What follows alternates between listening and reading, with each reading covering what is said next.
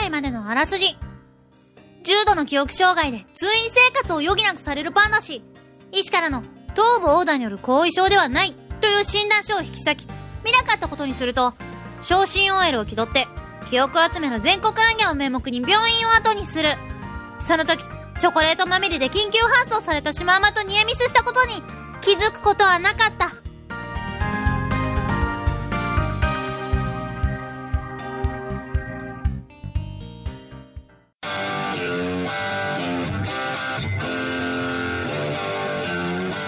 どうも皆さんこんにちは。パンダケンイチです。はい、どうも、こんにちは、木下ママです。というわけで、白黒つけないラジオ第22回放送はいのスタートでございますと。い、やーゾロ目ですね。はい、やってきました。2位2位ですね。もう、今回やりませんよ。やらないですか、はい。気に入ってるやつなのに。あの、他に喋ることがあるんでよろしいですか？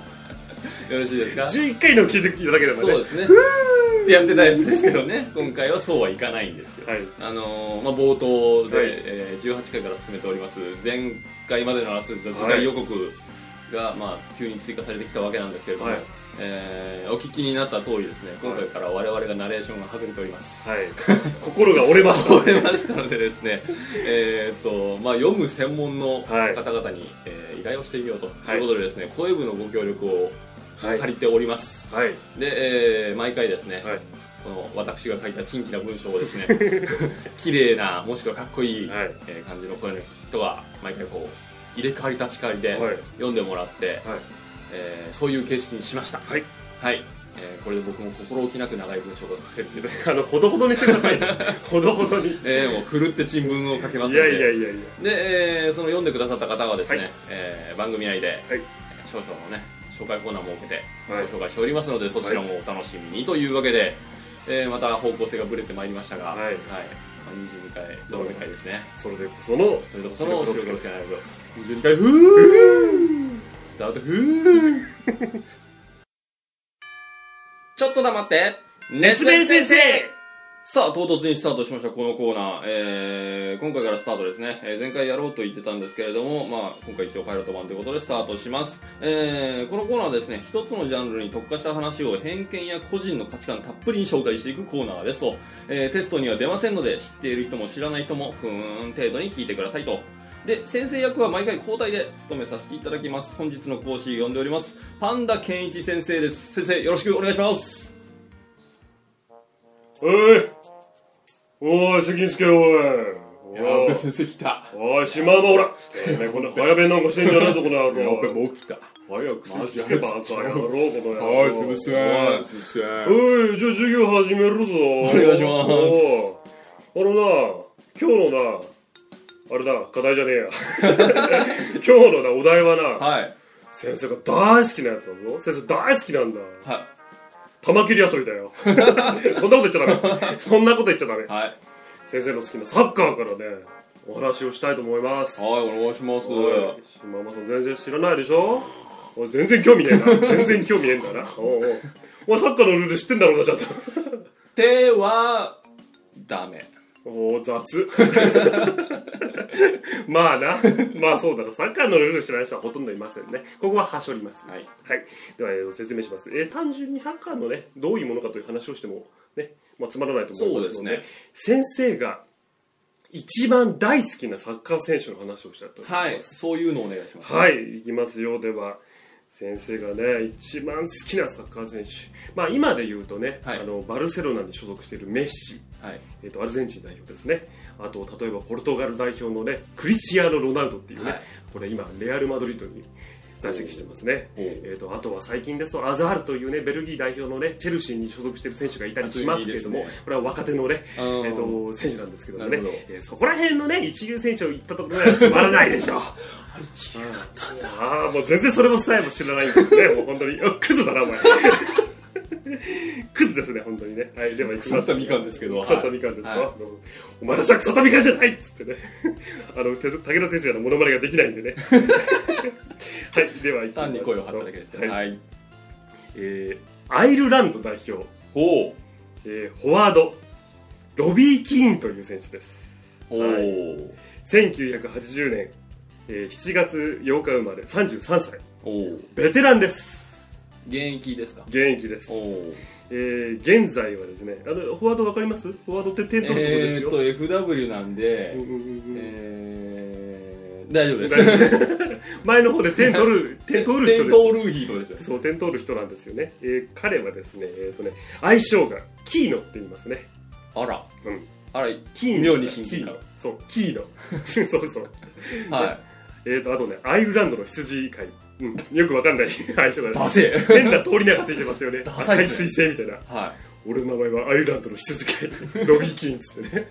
いはい。ちょっと可愛らしい感じです。おーなるほど。まあ、実際どう呼ばれてるのかよくわかりますけど、えー現在所属しているのがアメリカのメジャーリーグサッカー、ええーーいやちゃんとアメリカにもねサッカープロのサッカーリーアメリカグがあるんですのリーグのよサッカーの話って聞かないね聞かないでしょ、うん。あれですよね。アイスホッケーアメリカンフットボール、うん。えーメジャーリーグ野球ですね、あとはあとそこに WWE も足してる。WWE あプロレスねこれ始めます。おっとはい。ーおっとバスケだバスケ。あうん、あこれが第4だっけ？そうそうそう。うん。4大スポーツって言うんですねアメリカのね。はい。だからまあ正直女子サッカーはすごい人気があるんですよ。そうね。うん。日本とアメリカでは。と戦ってましたね。すごいですよ。ただまあアメリカ代表あアメリカのサッカー人気ってのはまあそこそこなんですよね。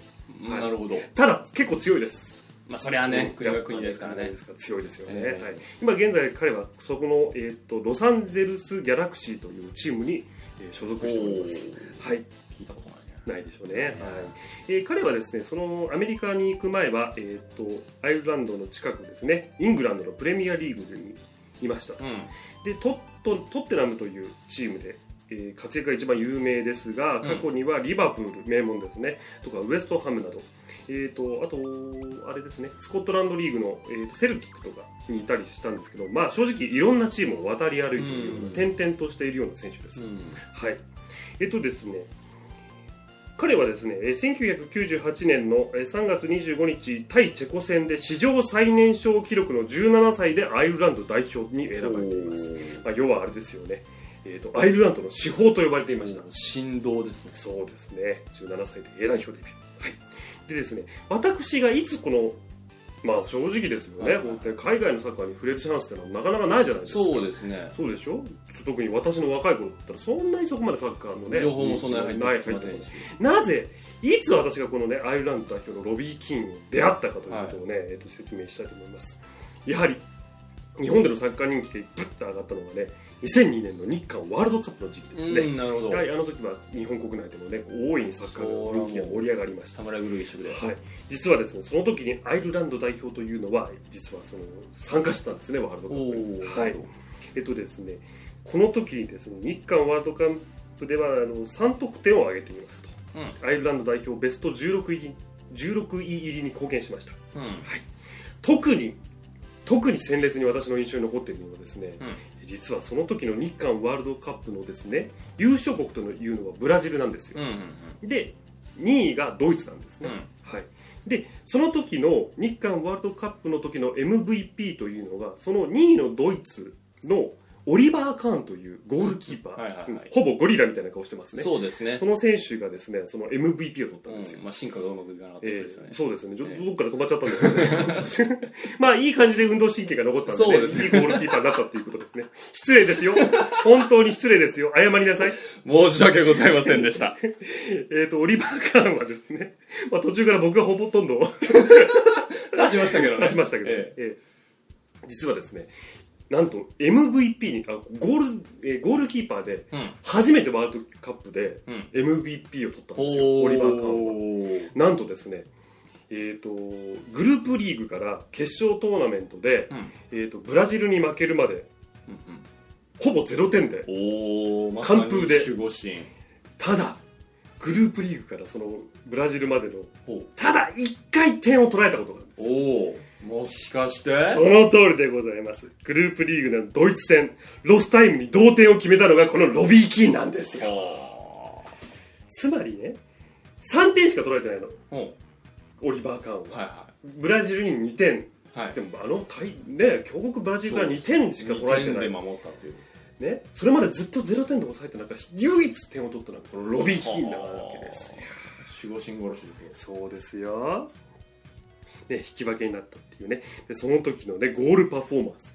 で彼はねえフォワードって結構ね多いんですけどゴールを取った後にパフォーマンスをする人結構各国でねバラエティーあふれるのやってますね、はいありますね。僕は彼の、ね、パフォーマンスが大好きなんですけどね、えーゴールをしてから、えー側転をしてほくるりと前転をして両手を鉄砲の形にしてこう連射するジェスチャーですね。バババババンみたいなおねーこれがロビー・キンの、ね、ジェスチャーなんですよね。まあ可愛らしいというかねいい感じなんですよ愛嬌ありますね。はい、でこのパフォーマンスをそのもちろんそのワールドカップの試合のねその同点を決めた時にもやったんですけどもその前に同じ同じ試合で点を取ったドイツチームのクローゼという選手がしたゴールパフォーマンスが全中というねはい、非常に身体能力を生かしたねかっこいいパフォーマンスに比べて側転前転のババババーンですよ。前転ってあれですね要はでんぐり返りで繰り返しです。せめてね 前中。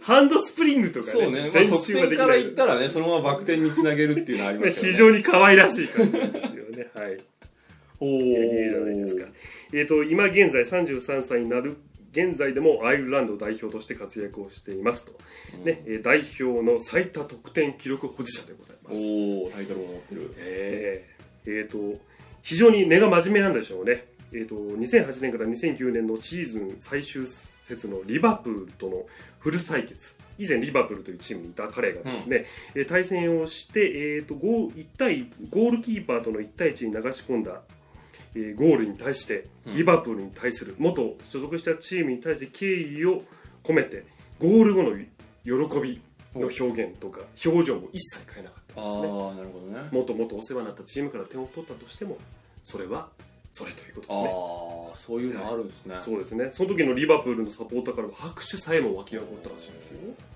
ねえあと2011年から12シーズンにですねウルブス戦。彼が一番初めて所属プロになって所属したチームがウルブスというチームなんですね、えー、とその当時またレンタル移籍していたアストンビラという選手チームに所属していたロビー・キンは、えー2ゴールを挙げましたがやはり同じくゴールのパフォーマンスはしなかった。やはりねもともとお世話になったチームに対してですねそういうふうなゴールパフォーマンスはしないというね彼の非常に真面目な性格が出ていますね。ね。はい。まあ、ただね確かにその鮮烈な、ね、ゴールパフォーマンスがあったりとかね、えー、とゴールをしたりということもありますがやはり私がどうしてロビーを好きになったロビーキンを好きになったのか。まだここで。模様というか原因がありますか？ありますよ、おはい、やはり日韓ワールドカップの時期ですね私やはり当然のようにねことサッカー好きなのでね、はい。盛り上がってました、はいはい。でワールドカップのサッカー雑誌みたいなのをね特集雑誌はいはい。買ったんですよ、まあもちろんのこと日本は応援しますよ。まあ自国ですね。もちろんですよね。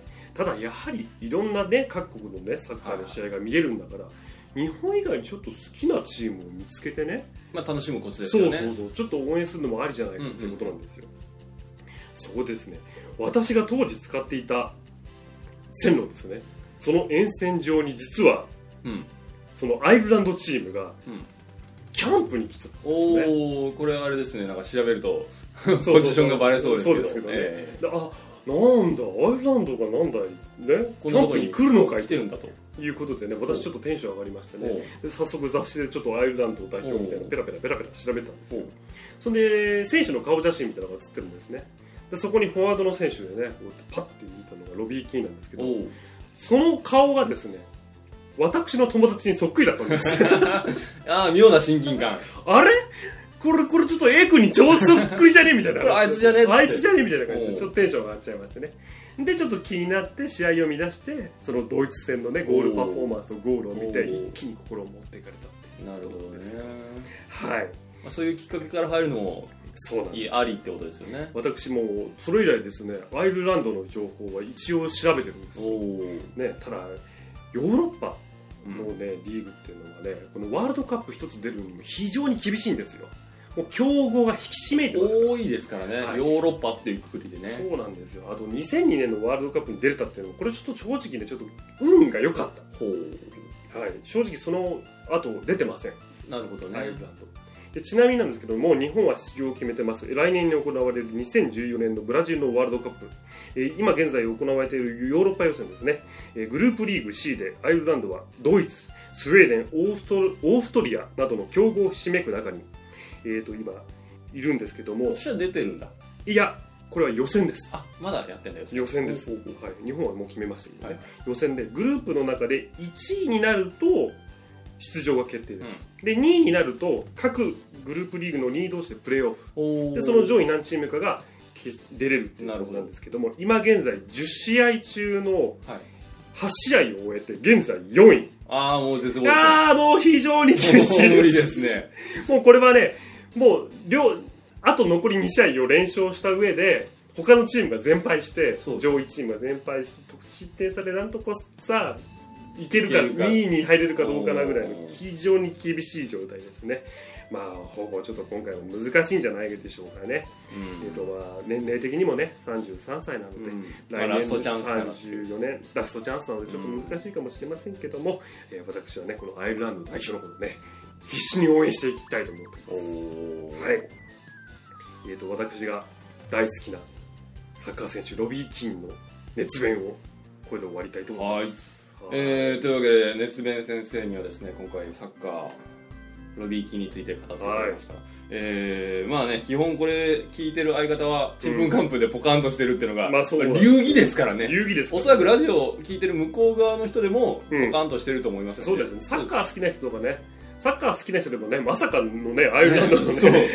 その一選手にピンポイント当ててくるとは思わないと思思わいますのでないと思いますけども。まああのこういうコーナーをやっていきます。なるえ喋もう今後ずっとですか？喋ってる人だけが気持ちよくなるコーナーああなですけどるほどね。やっぱね好きなこと喋ってるのは気持ちいいもんですまあまあ確かにね、ええ。ただあれですよ。ずっと心の中であれこれでいいのかなっていうのはずっとありますけど。いや問題ないです。そうですか。こういうのです。そうなんですはいでもしそれにねこう共感を得たりだとか、うんうん。ちょっと調べて疑問が浮かんだ場合は、うん。えー、熱弁先生にうん。何かしらお便りないしを送っていただければなと。もしかしたらより詳しい人がいらっしゃって、ね、いるかもしれない。おいおいちょっとお前のにわかな知識で言ってんじゃないよ。どうせウィキペディア調べただけだろってその通りでございますよ。その通りでございますよ。もうほぼウィキペディアから私は出したような情報ですけどね、まあ何かねお教えていただければそあれば。結構ですし。はい、そんなこんなでですね、えー、熱弁先生これから、えーどっちが白黒でしょうと割合がどうなるか分かりませんがあちょっと。並行してやっていこうやっていこうかなと思いますので、まあ、はいこれで我々のパーソナルがね若干見えてくるかなっていうところもあるんではよろしくお願いしますと。いはい。いうことで、まあ、こんな感じで、えーこれからもお届けしていきますと。はい。いうことで、ちょっと黙って熱弁先生でした。CM の後はポッドキャスト無料案内所。CU ナのマカロンラジオ。佐野椎名と小森ゆな二人のパーソナリティでお送りするふにになウェブラジオ月2回第2第4土曜日夜8時頃に更新しています。番組宛てのお便りをお待ちしています。詳しくは番組のブログを見てください。マカロンラジオで検索 Who's in my shack? This is my train and you're on my track. ポッドキャスト無料案内所よいしょー。はい、はいらっしゃいはいませいらっしゃいませいらっしゃいませいらっしゃいませ。というわけでですね、はい。えー、定型文は省きます。あら。ポッドキャスト無料案内所でございますと、はい。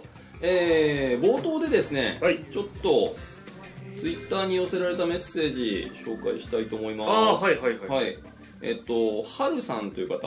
あはいはい。おとがめのそうですね。パーソナリティの方ですね。やってらっしゃる方ですね、はい。えっと「ハッシュタグ白黒 R」にメッセージを寄せていただきました。ありがとうございます。ありがとうございます。えっと Amazon プロダクツのエンディングの曲について。はい。ですね前回僕がポッドキャスト無料案内所内で紹介した Amazon プロダクツなんですけど、はい。えーパーソナリティの筆川さんが歌ってると。はい。で、えーそれに悪ノリで曲をつけてしまったのは自分ですと。はなんとあの曲ハルさんがつけられたと。ほうそうなんですか。まあ、良くも悪くも人の記憶に残る曲になったみたいですねと。ちなみに自分もポッドキャストやっていましてそこでは真面目な曲を作っていますと。はい。いうことでですねハルさんからなんと犯人から名乗り出ていただきましいやお犯人じゃないよ犯人じゃないよ犯人見つけたっていうことですね。あれですか自首すると罪が軽くなるんですかね。まあ悪ふざけの片棒を担いだということで。ですそうですね。罪ではないです先に言っときますよ。罪ではないですからね。非常にこのねこの素晴らしい才能じゃないですか。そうですよね。ですよね。曲をつけるなんてね素晴らしい才能ですよ素晴らしい才能。まあ時にはそれは人をね陥れるというかね、まあ、罪になる場合もあるんだぞということで。君何を言ってるんだ？おいどうしで 素晴らしい作品を提供していただいたんでまあ、その犯人見つかったということで。た違います。いいですねツイッターってね。そうですね。こう何かしら反応が返ってくるっていうのは。そうですね。もうハルさんあの音亀の方もぜひあのはい。いい音楽がはい。決してね悪いって言ってるわけじゃない。ですよね。まあ全然悪い本人もね良くも悪くも確かに印象に残るまあ衝撃だったんで。歌ですね。まあ、はい。それ以上の衝撃の曲が、えー、音亀にはうん。あるでしょうということで、あと10月に入るとあの音亀フェスというのがあるらしいですよ。やってるらしいですね、はい、10月になってね私もぜひちょっと聞いてみようかなと思ってるんですけど。あのフェスにどうにか我々ねじ込めるもんですかね。いやいや無理でしょう。無理ですか？あれですか？変な歌作りますか？あ。れ歌限定ですかやっぱり？ああれはそうでしょうね。フェスティバルですからねあのすみませんうちのパンダ一応あの竹で作った笹で作ったギターを弾けるんで その中国用みたいな馬頭琴みたいな感じなのかなそれ。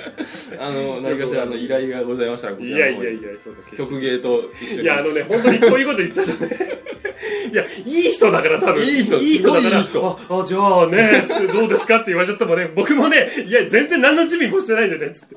君本当に無責任なんですよ。発言やめなさい本当に。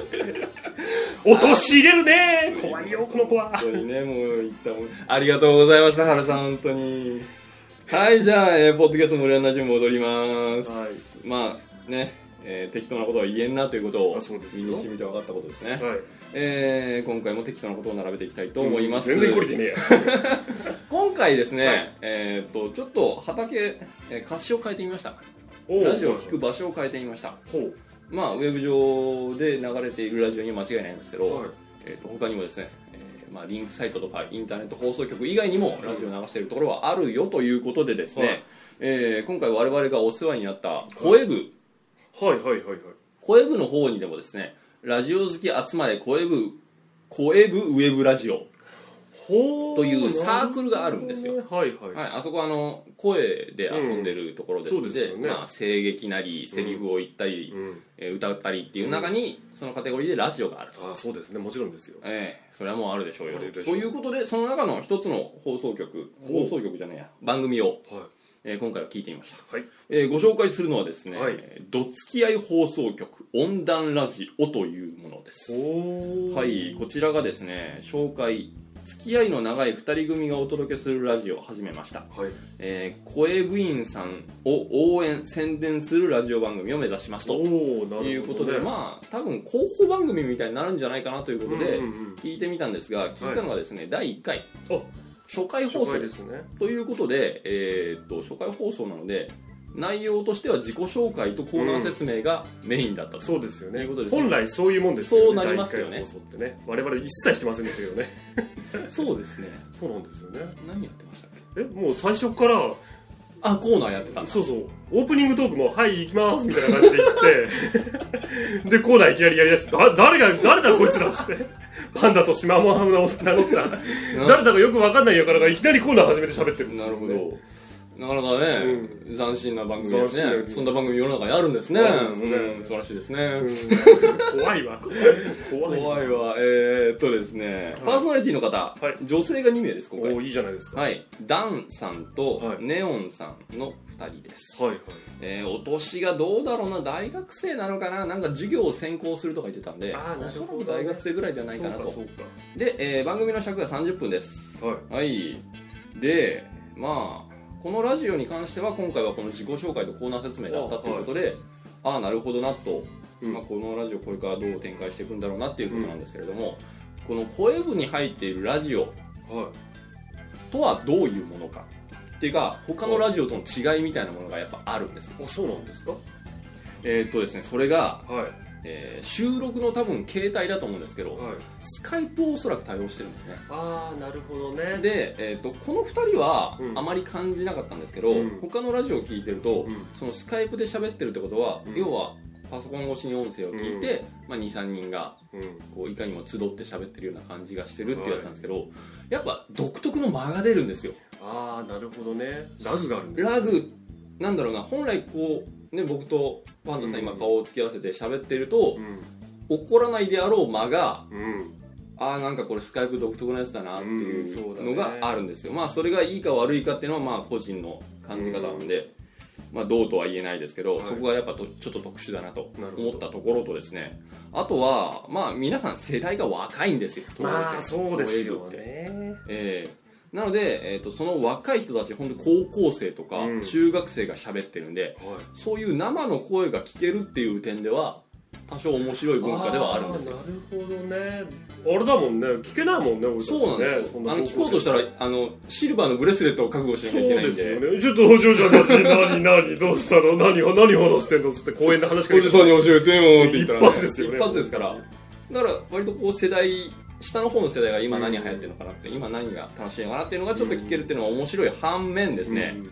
えーこれは僕自身の問題なんですけど、はネットスラングが蔓延してるんですよ。会話の中に。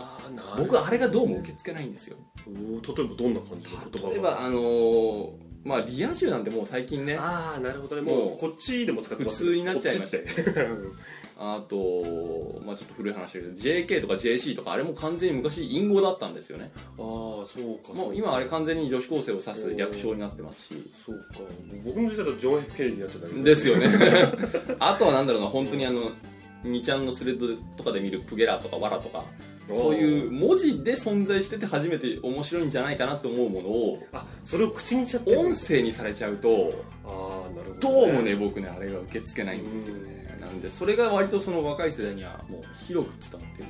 ああちょっとそこは直した方がいいかもね。なんかねあれあんまり一般受けしないような気がするんですけどただそれがもう今若い子たちの中ではそういう文化になってるかなとも思ったね。であとはそのラジオの人口は昔僕がラジオ好きだった頃いもはやっぱラジオ聞いてるやつってクラスに1人か2人学年に34人だったまあ大体それぐらいの人口なんですよねうん今も、まあなんかその人口比率そしてこうラジオが好きな人うん。っていうのが、まあ、今も昔も変わらず少数派でいるんだなっていうことがちょっと若干確認できたのでそこに関してはちょっと嬉しいところですね。ただあれですよね。喋りたいのか聞きたいのかってまた別ですよねまあ結構多くは喋りたいになってますよね、うんそうだね。まあ果たしてそれがラジオの形態として成立しているのかどうかっていうのはまた別の問題ですけど。うん。やっぱり僕は思うんだけどね。やっぱ僕が言うのもなんだけどね。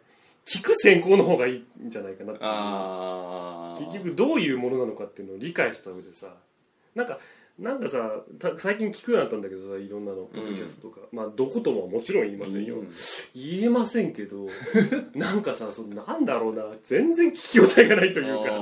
まあこんなこと言っちゃダメかな、はいあれですけど。そうだね我々のラジオもねどんなもんか分かりませんわかりませんけれどども。なんとなくまあ僕は僕個人の意見なんですけどね、うんまあまあ僕が前から言ってるまず声張れっていうことですよね。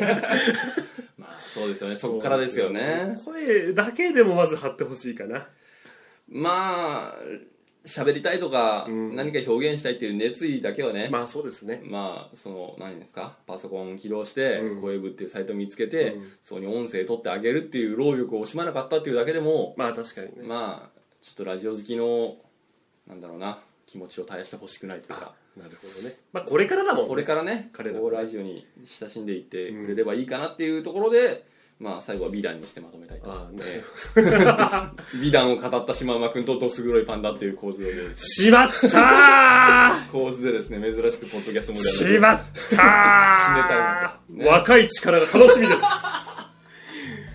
ポッドキャストの未来は輝いてますね。君たちにかかってるぞというわけでですね、えー若い未来がたくさん。詰まっている。今の大丈夫かな？ちゃんとフォローできたかな。若い未来がたくさん詰まってます、はい。えー声部の中からですね、はい。えー、どつきや放送局温暖ラジオをご紹介しました、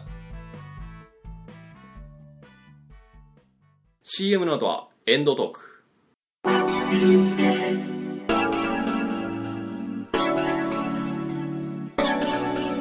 海と申します。鳥居と申します私たちのやっている海鳥ラジオという番組は都内在住アラサー普通女子の海と鳥居が日常のダ話からオカマや宇宙人に扮して世の中にケチをつける番組です。パワフルトーク番組です。海と鳥居の海鳥ラジオ。よろしくお願いします。聞きなさいよ。モテるわよ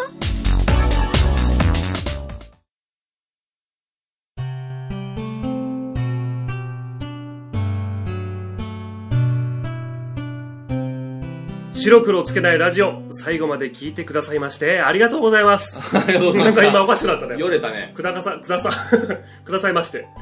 リテイク？リテイク？リテイク。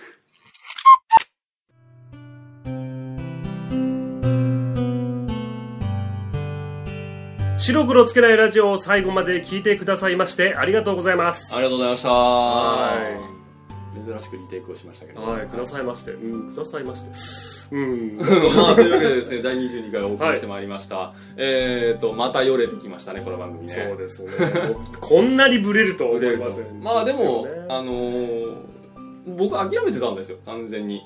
次回予告はもう今後も僕の手で読まなければいけないんだなと思思ってたんですけど、いやいやだって、ね、まさかのパンダさんが違いますよ。重い腰を上げて、こういうふうに委託をするっていうことを。いやいや収録するたびに「あ ーもう投げねえねもう投げねえ」っつって俺ずっと言ってっからさ。ああ嫌なんだろうなと思ったからさ。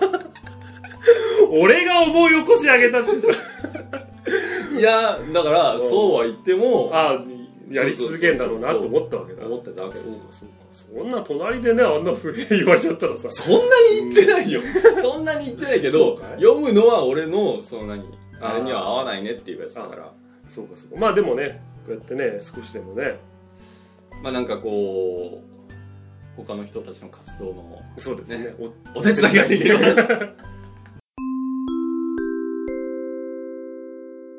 番組の途中ですがここで今回協力していただいた声部の方の一言コメントを紹介しますさくらと申します。前回までのあらすじを読ませていただきました。同一人物です。すごい楽しくやらせていただきました。お二人ともありがとうございました。で、あの、お二人のラジオですね、実は全部聞かせていただいたんですよ。すごい楽しいです。パンダさん、いい声してます。しままさん、頑張ってください。これからもお二人のこと応援してます。では、失礼します。はい、どうも、どうも、どうもということで、今回この白黒つけないラジオに、次回予告として参加させていただきました、馬屋王子というものです。であの、早速感想で悪いんですけど、なんか、あの、ものすごく疲れました。いやー、あの、大声出しましたし、かなりあの、あの、なんでしょう、リテイクもしましたし、まあ、かなり喉を使ったというか、体力を使ったというか、はい。まあしかし、かなりやりがいがあってよかったなと思いますし、やりきれてよかったなとも思います。いや、まああの、次回というかいつか、またこのラジオという、このラジオに関わらせていただけるなら参加させていただきたいなと思いますね。いや、ほんと。じゃあもうそろそろこの辺で、ね、切らせていただきたいなと思います。いや、今回、これに関わらせていただいて、本当に楽しかったです。また、またまたどっかで会えたら会いましょう。それでは、今回はありがとうございました。それでは、ご協力ありがとうございました。気になる次回予告はこの後すぐ。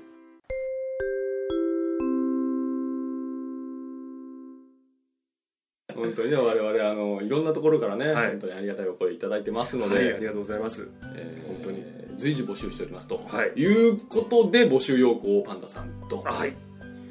えーまずツイッターの方でですね、はい。えー、と白黒つけないラジオのツイッターがございます、はい。はいそちらの方にね、えー、とハッシュタグ、はい。えーシャープ白黒 R ある漢字で白黒大文字で R をつけていただければ。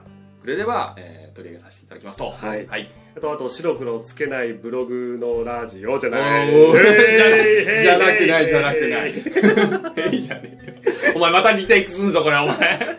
白黒つけないラジオのブログ？はいがございますので、はい。えーそちらの方に各コーナーの小さな紹介文がね、えー、とフォームがございますのでそちらからもこうやってねあのご連絡いただければ私たちが駆けつけるっていう感じですね。駆けつけはませんけど。駆けつけはしませんけど。そうですね。あの、えーこちら取り上げさせてい送ただくといはい。はい。で今回から、えーちょっと黙って熱弁先生もスタはいートしました、えー次回は私がはい。先生役で登場しまして、まあ、何かしらの熱弁を振るうと思いますが、はい。えーその熱弁に対する、えーレスポンスなり、はい。えーご指導ご鞭達、はい。さらに熱い人からのコメントなどを、はい。えーいろいろ受け付けていますので、はい。えーぜひ送ってくださいと。いうわけで、えー募集の感じはこんな感じですね。はい、えー第22回が終わろうとしています、はい。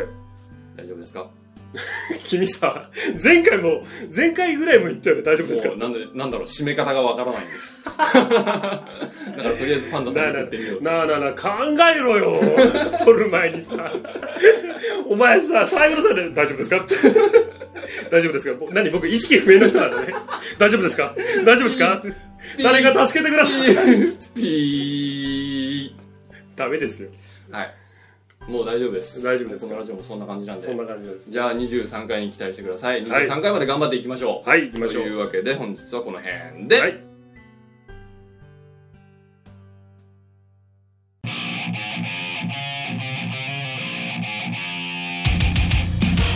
いよいよスタートする戦国暗魚編。何事も形から入るバンド氏は明日からドンキとハンズを行ったり来たりで一向に出発の気合がない。一方チョコレートマメラの島もは搬送された病院や某チョコレート工場と勘違い。たまたまイヤースターシルクハットにエンビーク姿の自称医師48世をストレッチャーに縛り付け高らかに勝ち時を上げながら病院を脱出するのであった。次回白黒つけないラジオ第23回。アコロシ48センターを決める宇宙には結局全員打ち込めさあて次じゃ。